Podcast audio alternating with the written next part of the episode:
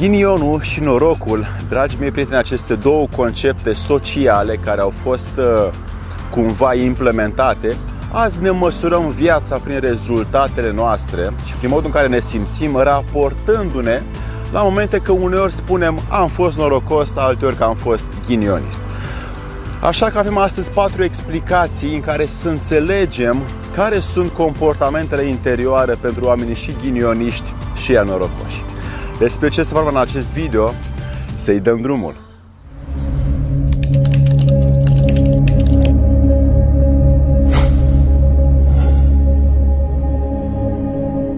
Dragii mei prieteni, mulțumesc foarte mult, Nicu Pop, pentru ideea ta că ai împărtășit cu mine această genială și formidabilă idee să vedem cum noi, între noi, putem să ne măsurăm rezultatele, încât să nu mai dăm vina pe alții, să nu mai schimbăm lucrurile din jur, să le acceptăm, să facem niște schimbări interioare către a genera înăuntru norocul și să ne îndepărtăm de ghinion.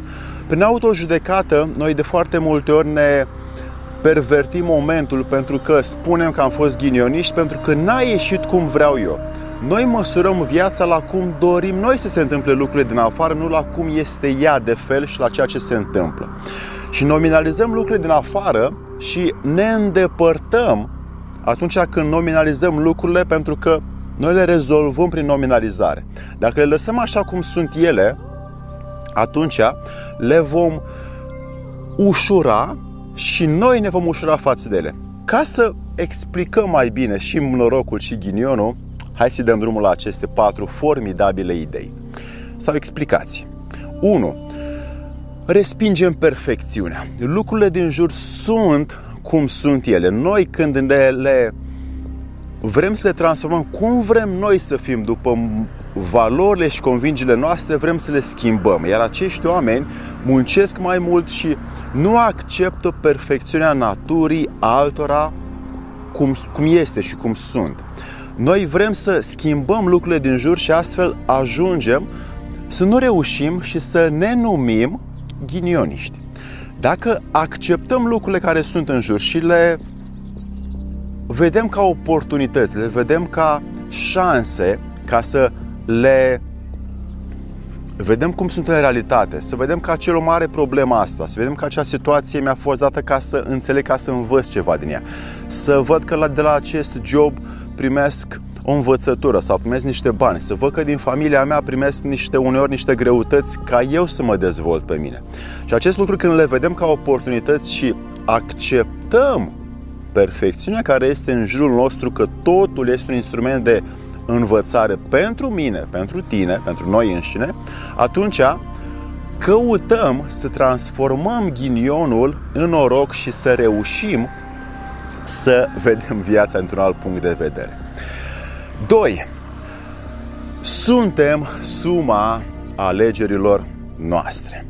Fiecare acțiune, fiecare gând, fiecare emoție, fiecare vorbă, fiecare stare, dragii mei prieteni, este cumulată înăuntru și noi creștem pe măsura deciziilor, alegerilor și tuturor momentelor pe care noi le trăim. Toate sunt încapsulate undeva în interiorul nostru, incorporate, și noi învățăm din ele dacă și doar dacă le vedem ca măsură de educație, ca o școală a vieții prin care noi trecem. Școala sau viața este cea mai grea școala universului și noi trăim acest moment pentru că ne dorim să învățăm aici pe pământ, ca să ne apropiem de legea divină. Când facem lucrurile astea în armonie cu noi înșine și alegem ceea ce considerăm acum, astăzi, că este bine pentru mine, voi face la fel și mâine. Nu pot să aleg mâine mai bine dacă astăzi nu aleg ceea ce am eu nevoie acum. Nu voi sta să aștept ca peste o săptămână să mi se întâmple ceva dacă acum nu pot să fiu mulțumit cu ceea ce am.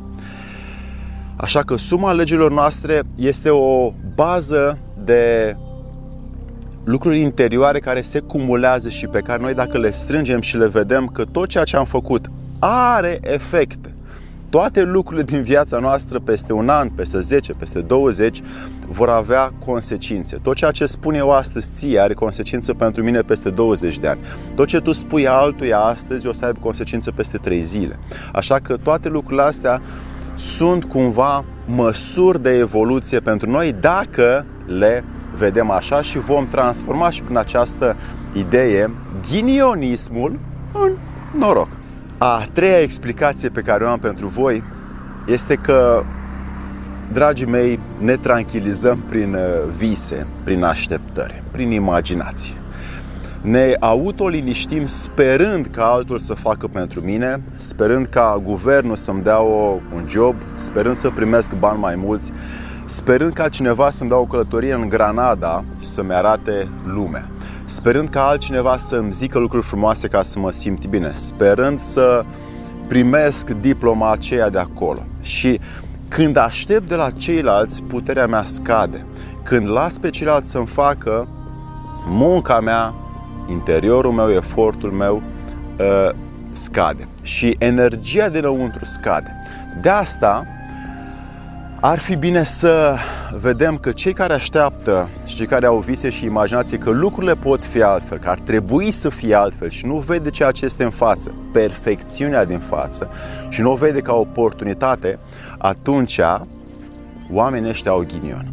Cei care acceptă lucrurile și fac ceea ce este de făcut acum și vorbesc, decid, hotărăsc, iau o măsură în viața lor, valorile lor vor crește și convingerile lor vor fi la un nivel superior, iar acești oameni nu se mai autoliniștesc că mâine va fi bine, ci caută să găsească cum să facă acum să fie bine.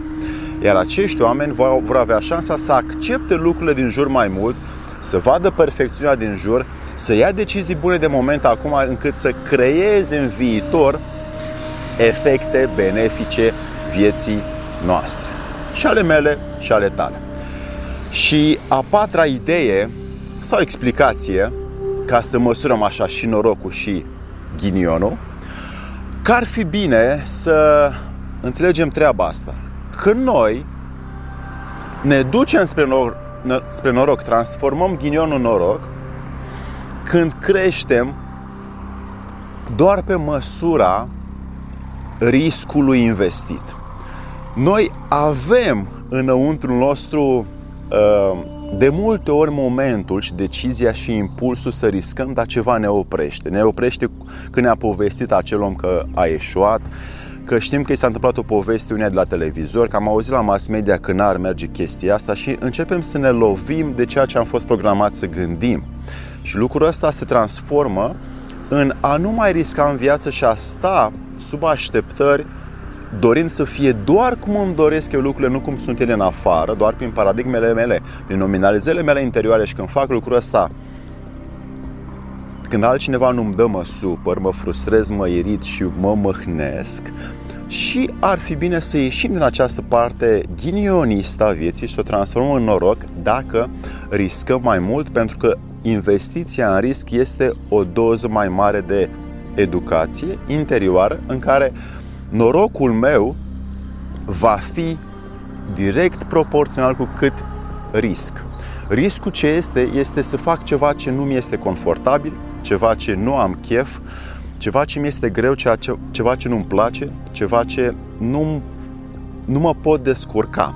Și cât mai mult fac lucrurile astea care sunt mai dificile pentru mine, cu atât mai mult nivelul meu crește, pentru că riscul investit va aduce ca efect, consecință, un om norocos în comportamentele sale.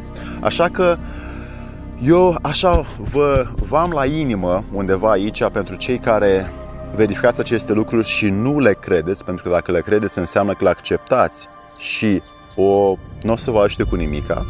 Dacă le practicați în viața voastră interioară, mare o să fie transformarea pentru puterea voastră. Vă mulțumesc foarte mult că sunteți aici abonați.